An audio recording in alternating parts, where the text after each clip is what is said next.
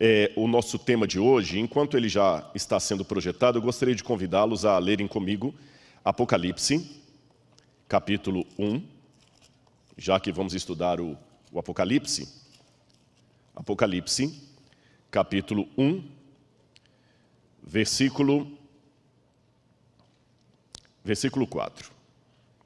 João, as sete igrejas que estão na província da Ásia, que a graça e a paz estejam com vocês, da parte daquele que é, que era e que há de vir, e da parte dos sete espíritos que estão diante do seu trono, e da parte de Jesus Cristo, a fiel testemunha, o primogênito dos mortos e o soberano dos reis da terra. Nós sabemos que foi João que escreveu o livro do Apocalipse. Isso aí não há nenhuma dificuldade, nenhum problema. Agora, a questão é a seguinte: quem é esse João? Por isso que eu resolvi dar o título desse sermão de Aprendendo a Amar, uma análise psicobiográfica da vida do apóstolo João, do chamado discípulo amado. O que, é que eu quero dizer com uma análise psicobiográfica? Talvez você nunca ouviu falar dessa palavra. Eu não sou psicólogo, nem historiador, eu sou teólogo e arqueólogo, mas a gente sempre, na área que a gente tem, a gente acaba navegando um pouquinho em diálogo com outras áreas. E uma área que tem fascinado muito agora, um diálogo interessante, é uma mistura entre psicologia e história. Como é que isso acontece? Bom, nós geralmente conversamos com os psicólogos, aqueles que analisam, que estudam o comportamento humano, e em conjunto com os psicólogos tentamos fazer uma análise psicológica de algum personagem do passado a partir daquilo que nós recuperamos dele ou dela. Ou seja, fazendo essa análise psicológica, nós temos uma psicobiografia, uma análise psicológica de alguém que não existe mais. E através da psicobiografia, a gente consegue entender várias coisas interessantes. Por exemplo, sabiam que Santos Dumont não suicidou simplesmente porque ele viu o avião sendo usado na guerra. Há um motivo psicológico maior. Estudos de psicobiografia, que não devem ser confundidos com psicografia, psicobiografia, mostram que Santos Dumont sofria de bipolaridade. Eu sei que o termo bipolaridade hoje está um pouco em desuso, é, mas eu estou colocando apenas de forma leiga. Santos Dumont tinha problemas sérios emocionais que o levaram ao suicídio e aquela situação do avião sendo usado para a guerra apenas agravou um problema que Santos Dumont tinha. Bom, houve outros estudos psicobiográficos sobre Herodes, por exemplo, e a partir dessa análise psicológica, nós não vamos uh, justificar, porém compreender um pouquinho melhor por que, que certos vultos da história agiram como agiram. E o que, que a gente pode aprender então sobre o apóstolo João? Vamos ver então. Quem era João? Cognominado o discípulo amado. Pegue a sua Bíblia, se você está acompanhando em casa, corra agora, pegue a Bíblia e aproveite, aproveite, enquanto você está aqui, saia um pouquinho aí do canal, mande um WhatsApp para seus amigos, gente, liga agora lá no, no, no canal da TV UNASP Campus São Paulo e assista essa mensagem sobre o apóstolo João. Na verdade, será uma pregação, um estudo, um reavivamento para honra e glória de Deus. Quem era o apóstolo João? Você tem aí, uh, no, no quadro, está mostrando para você um mapa da Galileia, a região de onde veio João. Você pode ver ali o mapa da Galileia, você tem em cima o mar da Galileia, tá certo? Descendo o mar da Galileia, você tem o Rio Jordão, que desemboca aqui no Mar Morto. E você tem no entorno do mar da Galileia o nome Cafarnaum, está escrito Capernaum. Capernaum ou Cafarnaum é uma cidade onde Jesus iria morar. João provavelmente não era de Cafarnaum, ele era de uma cidade próxima ali chamada uh, Betsaida. Mas por alguma razão que nós não sabemos qual, João mudou-se para Cafarnaum. É uma coisa que eu tenho que também explicar já nessa manhã, que nós vamos trabalhar com fragmentos de história. Eu não tenho o quadro completo. Também quero que os irmãos tenham um pouco de paciência no sentido que algumas coisas que eu apresentarei aqui são hipóteses. Eu não sou inspirado por Deus para falar uma coisa do ponto de vista profético. Eu também não estive lá na época, mas nós tentamos reunir algumas hipóteses. E quer que eu já adiante alguma delas? Você sabia que provavelmente João, o discípulo amado, era parente de Jesus? Não, Rodrigo, eu já estou na igreja há mais de 50 anos, eu nunca li isto. Você saberia dizer com que idade mais ou menos João começou a seguir Jesus? Será que dá para ter alguma inferência a partir da Bíblia? Antes de responder essas perguntas, vamos voltar ao mapa do Mar da Galileia. Aquela região ali, pessoal, era um barril de pólvora. Por quê? Porque muitos judeus que eram revolucionários, rebeldes, que queriam fazer revoluções contra Roma, eram oriundos da região da Galileia. A Galileia era tão desprezada pelos judeus aqui do sul, que eles diziam até que um galileu não poderia jamais ler a Torá numa sinagoga, porque a pronúncia dele iria é, desonrar a palavra de Deus. É porque eles diziam que os, os judeus da Galileia tinham um sotaque muito carregado, tanto é que, certa feita, quando Jesus estava sendo julgado, Pedro foi reconhecido por uma das, das empregadas ali na casa do sumo sacerdote por causa do jeito de Pedro falar. Ele falava como alguém que era da Galileia. Lembra a pergunta, será que é, se levanta profeta na Galileia? Até um dos preconceitos contra Jesus era isso. Mas vamos deixar Jesus um pouco, vamos falar de João. João era daquela região. Havia, inclusive, próximo à época que João nasceu, na minha conta, João deve ter nascido por volta do ano é, 11, 10, 11 da nossa era. Um pouco antes disso, no ano 6, houve uma rebelião ali na Galileia, promovida por um homem chamado Judas o Galileu. Não confunda Judas o Galileu com Judas Iscariote, é outro Judas. Esse Judas fez uma revolução armada e os romanos entraram em peso por causa dessa revolução e destruíram muitas vilas, puseram fogo em muitas casas. Esse quadro que vocês estão vendo aí é um quadro artístico, evidentemente, mas ele dá uma ideia de como seria uma vila da Galileia naquela época. Preste atenção nos detalhes do quadro. É, os judeus aqui jogando pedra nos romanos, os romanos entrando como uma tropa de choque, eles tinham ódio dos romanos. E foi nesse ambiente, num clima de revolução contra Roma, de ódio, que nasce João. João nasce justamente num período assim de, de nervos à flor da pele, eu podia dizer. João nasce numa época em que eles queriam expulsar os romanos de qualquer maneira. E existe inclusive um livro que eu li, O Mito do Sionismo, e esse livro, O Mito do Sionismo, diz que o efeito daquela ideologia da Galileia foi a anarquia e a revolução. A anarquia e a revolução. Tanto é que você já deve ter estudado em casa que no ano 70 Jerusalém foi destruída pelos romanos e o templo também foi destruído. Mas você sabia que a destruição de Jerusalém começou por causa das revoltas que havia na Galileia?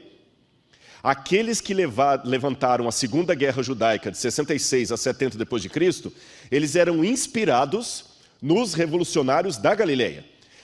Quem já estudou história sabe da Revolução Francesa, quando o pessoal pegou luta armada, destruiu a Bastilha, e quando o pessoal realmente entra numa guerra civil para tirar um tirano do poder, qualquer coisa assim, a guerra civil pode até tirar o dominante, mas ela acaba trazendo sequelas terríveis. No caso da Revolução Francesa, o próprio Robespierre, que era um dos intelectuais da Revolução, morreu na guilhotina bem como Luís XVI, Maria Antonieta, todos os outros, as pessoas iam morrendo uma atrás da outra. A, a França virou um caos depois da Revolução Francesa. Pois o que aconteceu na Galileia, na época em que João nasceu, cresceu como adolescente, foi uma espécie de revolução francesa, no caso, judaica, daquela época. E a consequência disso foi que no ano 70 Jerusalém, na Judéia, foi destruída, quando Bar Giora que era um judeu da Judeia, inspirado naqueles da Galileia, pegou luta armada contra os romanos. Agora, uma coisa que eu não posso esquecer também de dizer para você.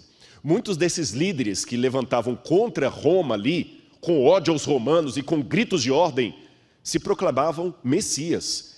Porque havia nos manuscritos do Mar Morto, para quem não sabe, eu vou colocar uma notinha de rodapé aqui, os manuscritos do Mar Morto são cópias da Bíblia e de livros também não bíblicos, que foram encontrados nas cavernas de eh, Qumran, em Israel, na Judeia, eh, no ano de 1947 e 48. São textos datados de até 270 anos antes de Cristo e que contam muito como era o judaísmo daquela época. Então a gente, lembra que eu falei de fragmentos de história? Eu tenho muitas coisas interessantes que eu pego desses textos aí. E esses textos afirmam que na virada do século 100 antes de Cristo para começar a época depois de Cristo, ou era comum, como os judeus chamam, havia uma grande expectativa que as profecias de Daniel estavam se cumprindo e o Messias estava para chegar. Ou seja, eu tenho dados que as pessoas estudavam as profecias e sabiam que o Messias iria vir. Foi uma época de oportunismo. É nesse, nesse ambiente, nesse contexto, que João surge numa família judaica. E o nome dele, o que significa? Ali no quadro você tem o nome dele escrito na última linha ali, Yohanan em hebraico. Yohanan significa em hebraico Deus é gracioso ou Deus concede a graça. Deixe-me explicar para você um pouquinho como é que o nome era escolhido nas, nos tempos bíblicos, para que você possa entender o quadro. É, normalmente aqui no Brasil, na cultura ocidental, nós escolhemos nome porque é bonito, porque está na televisão. Tem uma, um personagem de um filme aí. Quantos Roberto Carlos não tem no, no Brasil aí por causa do cantor Roberto Carlos? Né? Quantos? Quantas Vanderleia não tem aí? Porque na época da Jovem Guarda era uma febre de colocar o nome de filho de Vanderleia. Então, hoje a gente coloca nome assim. Ou às vezes quer homenagear o avô, o pai. Ah, esse aqui é. Eu, eu conheço, por exemplo, Milton, Dr. Milton Afonso, e tem um, um, um, um neto chamado Milton. Então, quer dizer, quer homenagear o avô, então se coloca o nome do avô e assim por diante. Roberto Conrad, filho. Então, quer dizer, tem muito isso. Mas no tempo bíblico era diferente.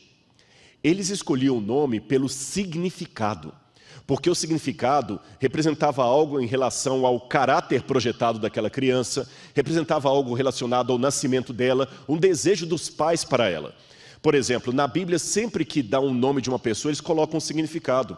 E lhe colocarás o nome de Jesus, porque ele salvará o seu povo dos seus pecados. Jesus, Yehoshua, em aramaico, significa o Senhor salva. Perceberam? Abraão, que muda o nome de Abrão para Abraão, pai de um grande povo. Aliás, até hoje, quando eu estou com beduínos no deserto e que eu falo o meu nome, Rodrigo, que para eles é um nome muito estranho, porque eles falam árabe, eles sempre me perguntam, Rodrigo, o que significa? E não saber o significado do seu nome é tão estranho como não saber o nome do seu pai e de sua mãe. Então, aquele bebê recebeu o nome de Yohanan, Deus concede a graça. E que significado profundo para alguém que precisaria mesmo da graça de Cristo. Sabe por quê? Lembra que eu comecei esse sermão propondo um exercício de psicobiografia. Nós vamos fazer uma análise psicológica do apóstolo João. E o que, que eu descubro? Primeiro, que ele era um jovem audacioso. Ele queria encontrar o Messias. Ele cresceu na Galiléia, talvez com ódio dos judeus, porque, lógico, é, uma criança que, que nasce numa comunidade do, do, do, Rio de Janeiro, ela já nasce com alguma, algum contexto ali, que quando a palavra milicianos é pronunciada talvez para alguém de São Paulo, ela tem um significado. Quando a palavra miliciano é, é, é, é pronunciada diante de uma criança da periferia do Rio de Janeiro, ela tem outro significado. Porque o miliciano, para mim, é um dado do jornal. Para ele, o miliciano é aquele que está lá é, extorquindo dinheiro do pai dele, alguma coisa dessa natureza. Vocês compreendem? Então, para um judeu da Galiléia, a palavra romano, império, César, era odiada. E a palavra Messias era um sinônimo de esperança. Mas talvez João, desanimado com os Messias daquela época, ele queria se aprofundar mais na Torá, ele queria se aprofundar mais no, no, no, no estudo do Messias. E a melhor maneira que ele tinha era entrando para uma escola rabínica. Só que ele tinha que encontrar um rabino que o aceitasse como discípulo. João não era de uma família de elite, ele não tinha dinheiro para pagar grandes cursos para ir para uma escola em Jerusalém. Então o que, que ele fez? Ele vem juntamente com André, um amigo que ele fez ali. Os dois saem da Galileia, vocês estão vendo o mapa, e vêm até aqui perto de Jericó. Estão vendo no mapa aí os dois pontos? Galileia e Jericó. É, eu estou sem um retorno de vídeo, o pessoal de casa também está conseguindo ver a tela cheia do, Ótimo. Então você em casa também preste atenção nos detalhes aí. Você tem um pininho mostrando lá Cafarnaum, de onde eles saíram, e eles desceram mais ou menos uns 180 quilômetros até perto de Jericó. Aí se você andar em Jericó para frente, você tem o val do Rio Jordão. Por que eles foram ali para o Rio Jordão? Ali estava batizando João Batista. E João Batista tinha a fama de ser profeta. E era um profeta que era ao mesmo tempo um rabi e ele aceitava pessoas pobres seguindo. Era fácil ser discípulo dele. Então ele se tornou discípulo de João Batista. Só que um dia, João Batista anunciou: o Messias vai vir. O Messias vai vir. E ele estava esperando esse Messias. E de fato, um dia o Messias veio e foi batizado por João Batista. Quando Jesus foi batizado por João Batista, no dia seguinte, Jesus passou e João Batista falou: Olhem, o Cordeiro de Deus que tira o pecado do mundo, é a ele que vocês devem seguir. Ele e o seu colega, na mesma hora, foram seguir Jesus. E quando Jesus parou, o que vocês procuram? A gente quer saber onde é que o Senhor mora. E eles então se tornaram os primeiros discípulos do rabino Jesus. Qual seria a idade de João nessa época? Eu vou dizer para os irmãos que, na minha opinião, João deveria ter entre 15 e 20 anos. Rodrigo, de onde você tirou isso? Eu nunca li isso no Desejado Todas as Nações, nem... de onde você tirou que João deveria ter essa idade? Lembra que eu pedi a licença à igreja para levantar algumas hipóteses aqui. Simples. João não poderia, na minha opinião, ter mais de 20 anos por um episódio muito curioso. Se você ler no Evangelho, você vai ver em Mateus capítulo 17 que certa vez Jesus teve que pagar o imposto do templo. Ele estava com os doze. Mas dos doze, quem pagou o imposto do templo? Jesus e Pedro. E você que está em casa? Raciocine, por que, que pagou só por Jesus e Pedro?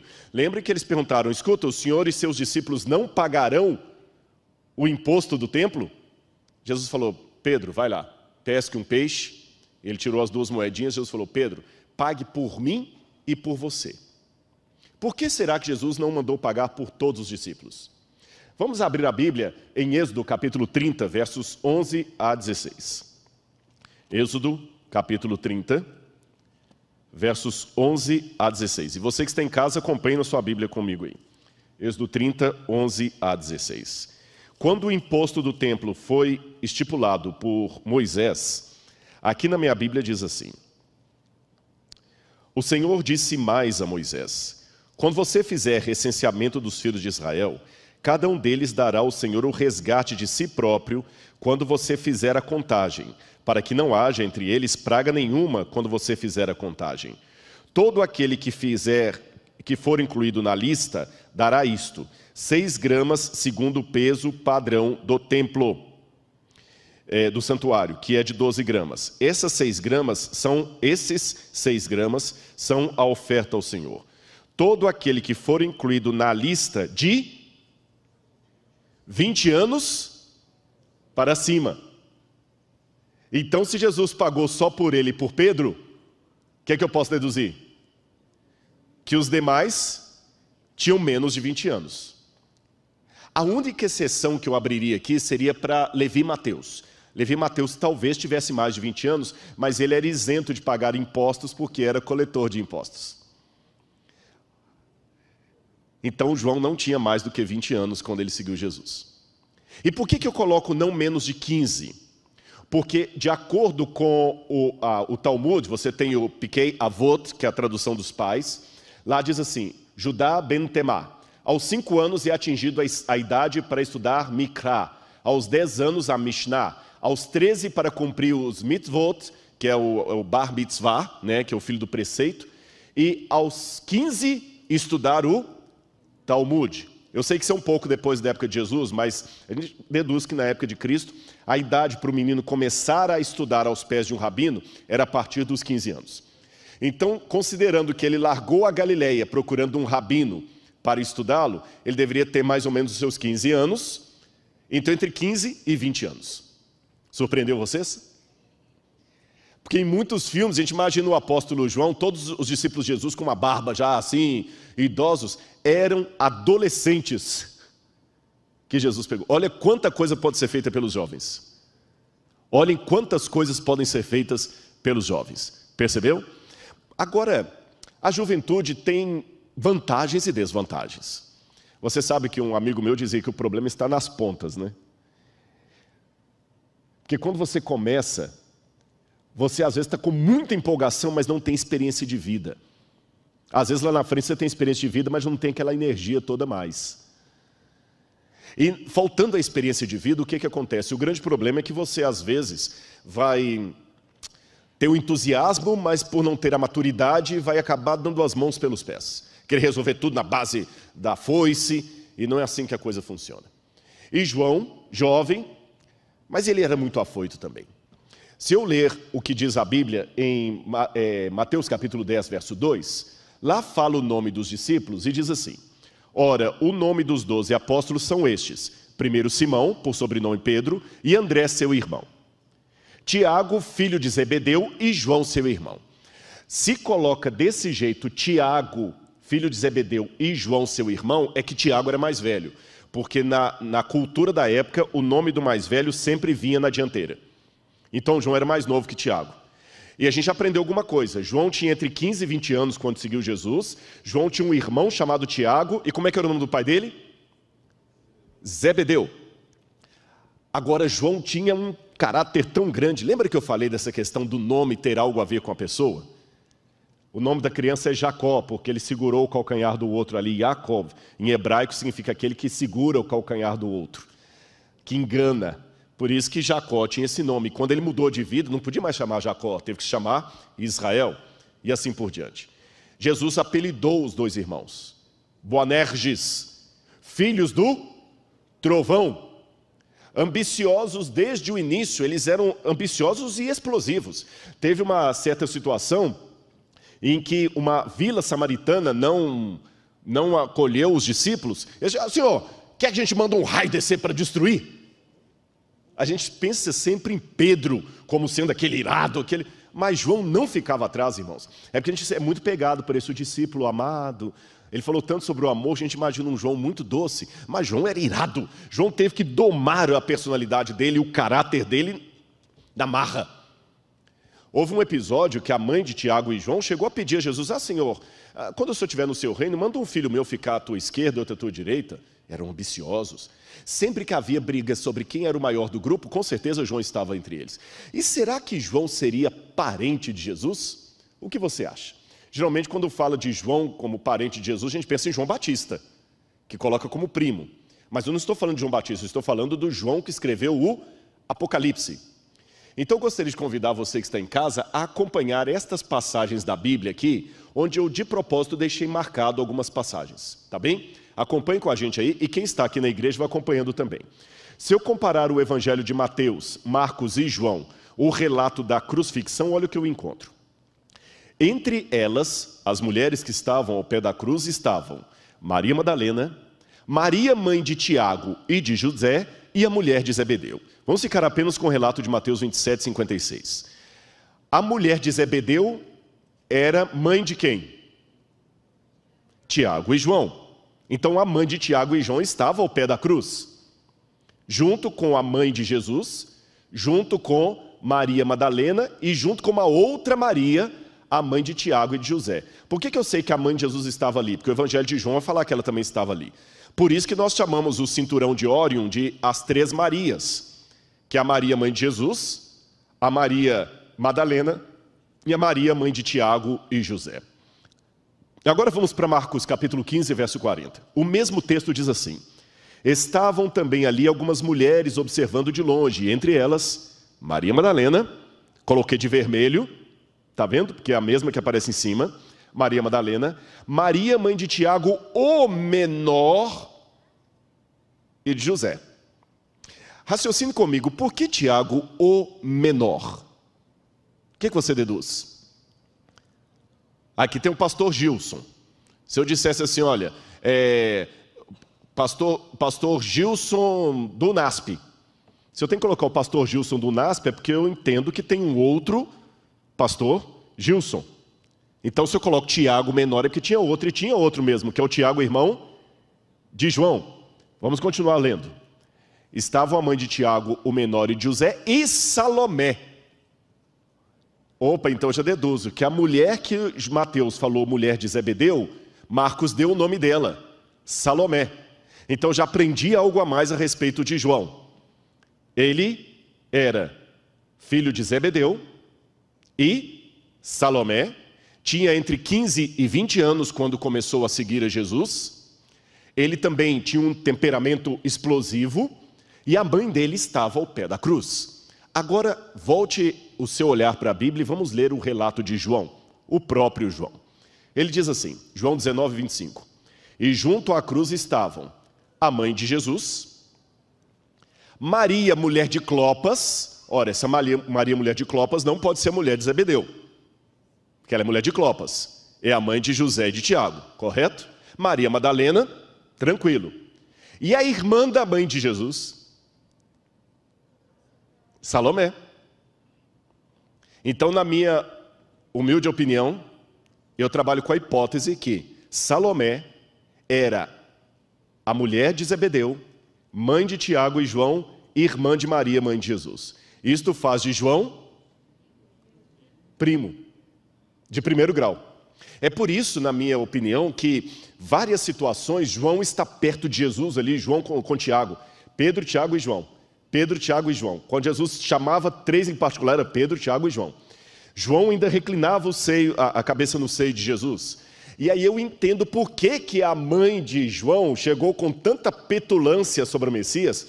Pela cultura do Antigo Oriente Médio, uma mulher não chegaria a um rabino assim, com essa intimidade, a não ser que ela tivesse uma ascendência de família sobre ele.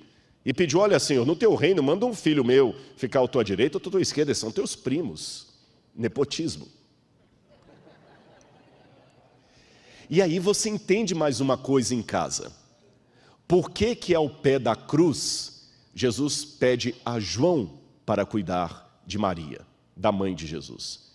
E de acordo realmente com a tradição, João foi o que tomou conta de Maria é, e ele a levou para a cidade de Éfeso, que você está vendo ali no mapa.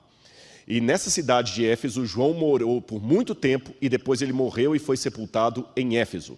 E perto de Éfeso havia as igrejas que ele pastoreava: Pérgamo, Tiatira, Sardes, Filadélfia, Esmirna, Laodiceia, uh, falei todas, e Laodiceia, que são as sete igrejas para quais, as quais ele vai mandar as suas cartas que vamos estudar essa semana. Minim, a Birkat Minim, em hebraico, significa a maldição dos hereges. Agora imagina, na sinagoga, incluíram no espaço da liturgia um momento para você amaldiçoar os hereges. Imagine só, a ruptura com a sinagoga ficou muito grande. Aí eu entendo por que, que João escreve no Apocalipse a sinagoga de Satanás, aqueles que a si mesmos se declaram judeus e não o são. Outro problema, filosofia grega e helenismo. Você tinha ali em Éfeso muito a filosofia, 500 anos antes de João, de um sujeito chamado Heráclito. Heráclito falava muito do Logos. Heráclito que dizia: não se pode cruzar duas vezes o mesmo rio, tudo está em fluidez. E talvez por causa dessa, dessa situação que João, partindo do conhecido para o desconhecido, começa o evangelho dele falando do Logos também, porque Heráclito falava do Logos. Enachen rologos, kai rologos en prostonteon, no princípio era o verbo, e o verbo estava com Deus. Bom, em quarto lugar, nós temos movimentos dissidentes do cristianismo, como o gnosticismo, que diziam que Jesus não se encarnou e eram membros da igreja, atrapalhando a igreja, ensinando coisas que os apóstolos não ensinavam. E João era tido, não, esse já está velho, ele já está meio caduco.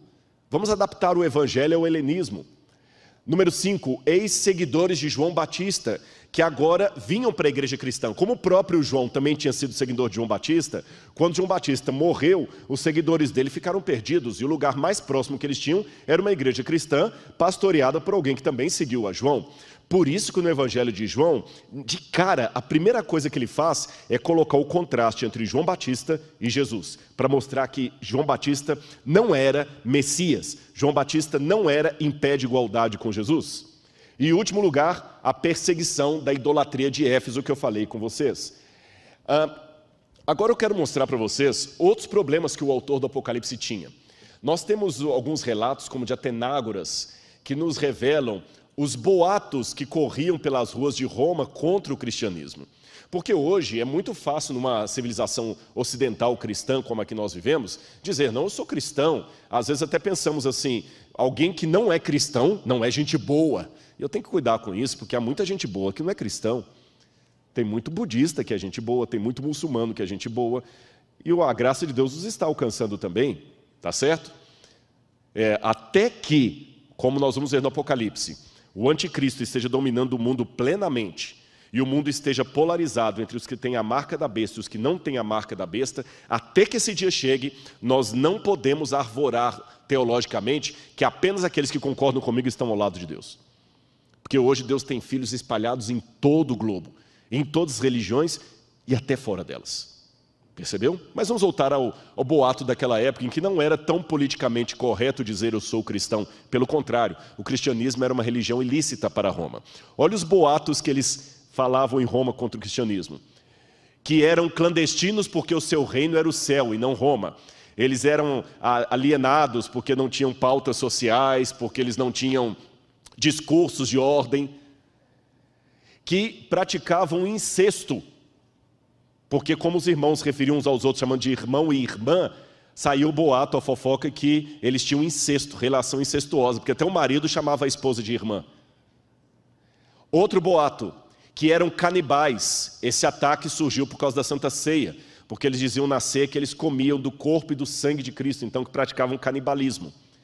Que eram infanticidas, nós não temos muita origem desse boato, mas falavam que os cristãos sacrificavam crianças em culto para representar a Cristo. Que os cristãos eram perigosos porque eram discretos. E, finalmente, que os cristãos eram ateus, porque eles não aceitavam os deuses de Roma. Esta aqui era a principal divindade de Éfeso, a deusa Diana ou Deméter. A Deméter ou Diana, ela. Deméter não, perdão, gente.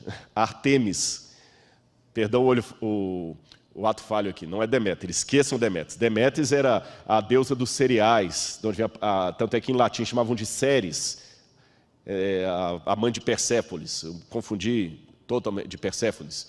Aqui eu estou falando de Diana dos Efésios, tá bem? Ah, essa imagem foi encontrada embaixo dos escombros do antigo templo de Deméter, ou de Diana. Essa era a imagem original que os adoradores de Diana ficavam gritando ali no, naquele teatro que eu mostrei para você, grande a Diana dos Efésios, porque a sua estátua caiu pronta do céu como um raio. E João, não apenas o apóstolo Paulo, mas João também teve que combater isso aí.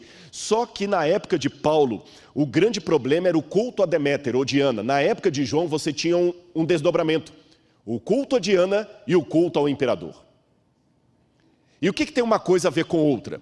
O imperador governava em Roma, João estava em Éfeso. O que, que tem Diana dos Efésios a ver com o culto do imperador em Roma? Se você olhar essa inscrição grega que está na cidade de Éfeso, você tem ali o nome Nekoroi ton Ephesion, em grego, que significa ah, os, como que se diz, os guardadores, os guardiões do templo de Éfeso. Eu vou explicar para você isso. É que os, as cidades da Ásia Menor fizeram muita política com Roma para serem beneficiadas beneficiadas com títulos honoríficos, isenção de impostos. E quando o culto ao imperador começou no ano 29 a.C., quem sediou o culto ao imperador foram as cidades da Ásia Menor. Só que havia uma diferença que eu vou explicar para você. É que na época de Augusto, Júlio César foi deificado. O que significa isso? Júlio César foi considerado um deus. Depois Augusto também foi considerado um deus. Depois Tibério, depois Calígula, Nero, todos os imperadores romanos foram considerados deuses, porém com uma diferença. Eu vou explicar para você qual a diferença. O imperador só era adorado como deus após a sua morte. Depois que ele morria, acreditava-se que ele virava uma estrela no céu, então ele era glorificado como um Deus. Mas em vida, o imperador não era adorado como um Deus. Mas sabe o que aconteceu na época de Domiciano? Domiciano foi um imperador implacável que assumiu Roma e ele exigiu que o, que o culto ao imperador fosse feito com ele vivo. Em outras palavras, Domiciano exigiu ser adorado como um deus ainda em vida. Perceberam a diferença de Domiciano para os outros imperadores? Os outros só eram divinizados após a sua morte. Domiciano quis ser divinizado em vida. Olhem nessa foto aí, é, a imagem de uma criancinha perto do resto de uma estátua de Domiciano que foi encontrado na cidade de Éfeso. Olha o tamanho da estátua. É, é, eu, eu preferi colocar essa foto porque com a criança ali dá uma ideia de proporcionalidade, de tamanho.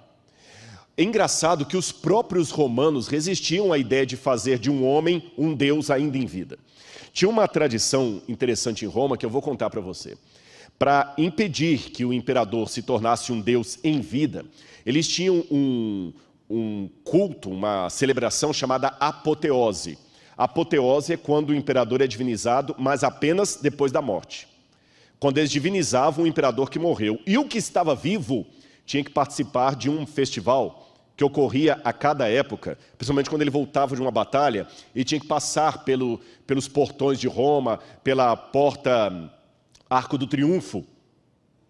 Aí eles colocavam assim: a cada tantas jardas que o, que o imperador andava, ficava atrás dele um escravo, repetindo em latim assim: Respite poste omnem te memento. Olhe para trás e lembre-se que você é apenas um homem. Outra versão diz que o escravo falava assim a cada tanto: Memetu mori. Lembre-te que você é mortal, que tu és mortal. Você é mortal, você é homem, você é homem. E quando ele era aclamado como imperador, eles tinham até um costume interessante. Eles traziam para ele uma bandeja, uma bandeja e quando eles colocavam nessa bandeja, eles colocavam várias palmeiras, pegavam ramos de palmeira, porque a palmeira era um símbolo de vitória, e colocavam as palmeiras na bandeja. Agora, para quem é mais antigo que está me assistindo aí, eu quero que você talvez lembre de casa. Como é que antigamente eles chamavam as bandejas? Até, agora todo mundo está com medo de falar aqui na igreja, parece que é velho, né? Eu vou dar uma ajuda. Quando passavam geralmente as bandejas para recolher a oferta, pessoal chamava como? As salvas.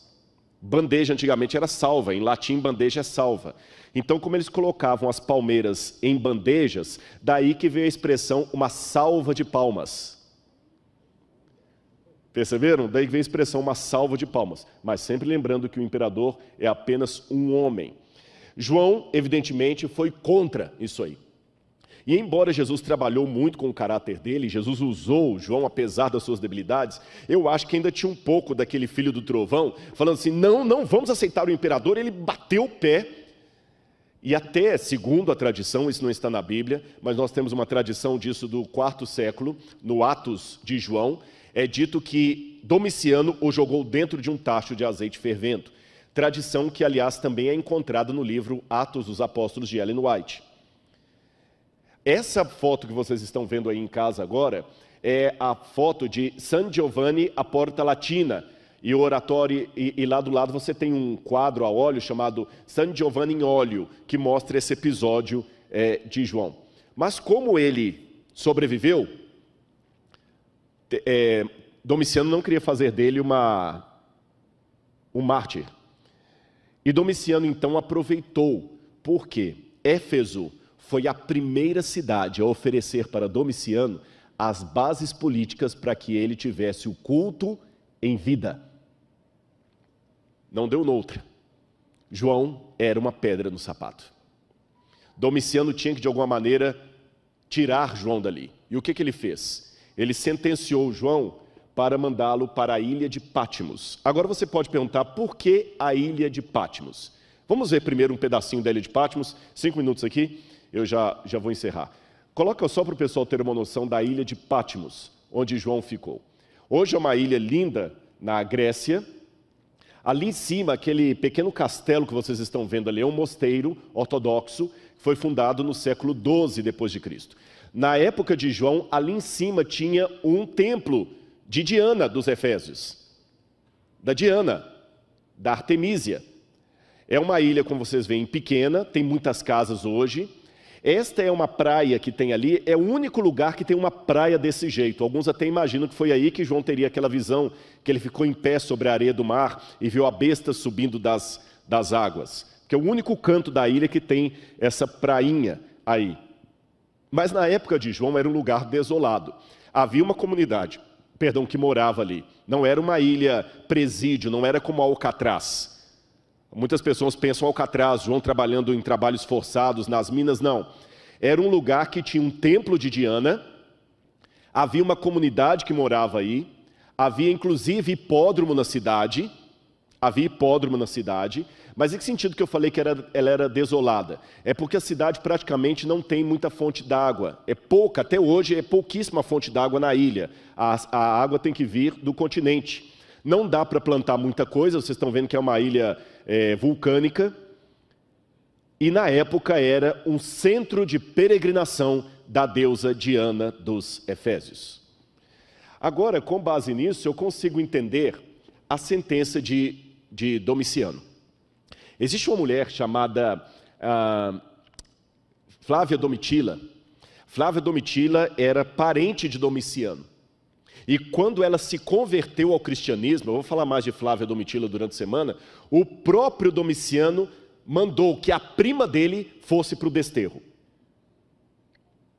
Há várias é, sentenças que ele poderia dar. Você tinha o desterro exilium, Lata fuga ou libera fuga, ou seja, o condenado ia para alguns lugares, mas era proibido de entrar em outros, como Domiciano fez com Diocla, é, Diocrisóstomo. Você tinha também a deportação, que era uma pena mais grave que o desterro. Era considerada como pena capital, pois implicava numa, numa espécie de morte civil. Os deportados eram banidos para os piores locais, lugares. E dentro da deportação você tinha o deportácio em insula, onde o indivíduo ficava num lugar de aquae et ignis interdicio, ou seja, privado de água e de fogo. João então foi para um lugar que era privado de água e de fogo, de calor e fontes d'água, mas era um centro de peregrinação da deusa Diana dos Efésios. Aí agora eu entendo o processo psicológico do Domiciano, porque que ele mandou João para a ilha de Pátimos. Eu disse para vocês que João, em Éfeso, levantou-se contra a idolatria e o culto ao imperador. Então o que, que o imperador fez? O mandou como prisioneiro para o lugar onde Diana era adorada, para quebrar a influência dele, para matá-lo psicologicamente. E foi assim que João foi para a ilha de Pátimos. É, qual a relação de Pátimos com a Diana dos Efésios? É que a lenda da mitologia grega conta que Diana, quando ela foi para a, um, uma região chamada Látimos, a montanha de Látimos, porque ela estava sendo perseguida. Ela vinha de Látimos para o continente. E quando Diana, ou Artemísia dos Efésios, sai de Látimos para o continente, Látimos com L, ela via sob as águas uma bela ilha que estava fundada. Quem mostrava essa ilha para ela era a deusa Selene, a deusa da lua. Só que um dia Selene fez algo. Selene falou: Olha como essa ilha é linda. Diana, essa ilha pode ser sua. Então, Diana, Selene e Apolo foram conversar com Zeus. Zeus fez a ilha sair da profundidade das águas para a superfície. E Diana então pediu a Zeus que desse a ilha para ela, onde ela pudesse ser adorada. Então Éfeso era o centro administrativo do culto ao imperador do culto ao imperador em vida e do culto a Diana, e o centro de peregrinação religiosa era a ilha de Pátimos, que teve esse nome Pátimos por causa do monte Látimos, de onde Diana saiu. Ficou mais claro para você que está agora acompanhando de casa o contexto? Por que, que João foi banido para a ilha de Pátimos? Pois é, tem uma passagem do livro Desejado Todas as Nações que me chama muita atenção. Ela diz, autora, a extremidade do homem é a oportunidade de Deus. Foi ali naquela ilha que João teve a mais bela visão do juízo da volta de Jesus. Essa foto que vocês estão vendo aí é do, de um resto de uma torre de observação de romanos da ilha de Patmos. É uma das poucas coisas que nós temos que data da época de João. É, quando eu vou a esse lugar, eu fico pensando, por essas escadas subiram, subiram soldados que vigiavam a ilha. Talvez algum deles entreteve diálogo com o apóstolo João. Quem sabe algum desses soldados não foi convertido pelo próprio João, porque ele certamente fez amigos e amizades ali. E sendo assim, eu termino a minha mensagem para você lembrando uma coisa. Quem era João a partir da psicologia, da psicobiografia que eu quis apresentar para você? João era o filho do trovão. Alguém como eu e como você, que precisava de ajuda. E por que, que Deus deixou que os traumas, os erros, os defeitos dos seus servos e servas estivessem contidos na Bíblia? Sabe por quê? Porque ali ele mostra o que a graça pode fazer a uma pessoa. Lembra o que eu falei sobre o significado do nome de João, Yohanan? Deus concede a graça, o Senhor concede a graça. E foi isso que João mais precisou em toda a sua vida da graça de Deus para transformá-lo. E quando eu, Rodrigo, com todos os meus defeitos, pecados e vícios, olho para a Bíblia, eu vejo muito de mim naqueles homens e mulheres de Deus. É, eu não digo isso com nenhuma arrogância, porque eles tinham virtudes, mas também tinham defeitos a serem corrigidos. Aí, quando eu olho e falo: Espera aí, Senhor, se há espaço para eles, há espaço para mim também. E você que está me assistindo agora em qualquer lugar do Brasil ou do mundo, se há espaço para mim, também há espaço para você. Não um espaço apenas de banco, um espaço ativo, para que Deus possa transformar você. Mesmo que você for uma pessoa ambiciosa, lutando com o seu caráter, com a sua personalidade irascível dia após dia, calma, Deus ainda vai cuidar de você. E mesmo que você for um filho do trovão, Deus vai usar você, como usou João. E se algum dia você, mesmo fazendo bem, por amor a Cristo, for jogado numa ilha de Patmos, Ele vai estar com você. Ali ele falou com João. Porque hoje eu estou pregando numa igreja confortável, tendo o prazer de ser apresentado como um pregador da igreja adventista, cantando com o quarteto Arautos do Rei, mas podem ter certeza, esse sermão foi preparado pouco tempo antes de eu subir esse púlpito. Quando eu digo pouco tempo, não poucos minutos. É um sermão inédito, eu quero dizer. Ele foi preparado há poucos dias. Mas o espírito que me imbuiu a pregar esse sermão foi preparado quando eu estava na minha ilha de Patmos, no alto da laje de uma casa, chorando copiosamente, com 13 anos de idade, e ouvindo o Arautos do Rei e a voz da profecia na rádio Itatiaia. E Deus estava comigo ali.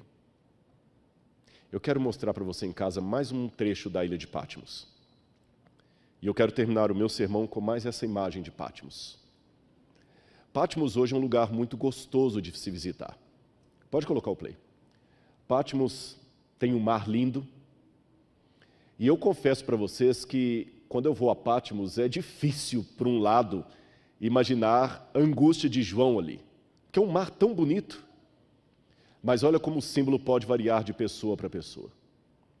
Aquele mar que hoje para mim é tão bonito e que eu vejo tanta gente tirando foto ali, turistas do mundo inteiro, naquela época era o que separava João dos seus queridos. Aquele mar era sua prisão, era aquele mar que lembrava o que ele era, um prisioneiro de Jesus Cristo.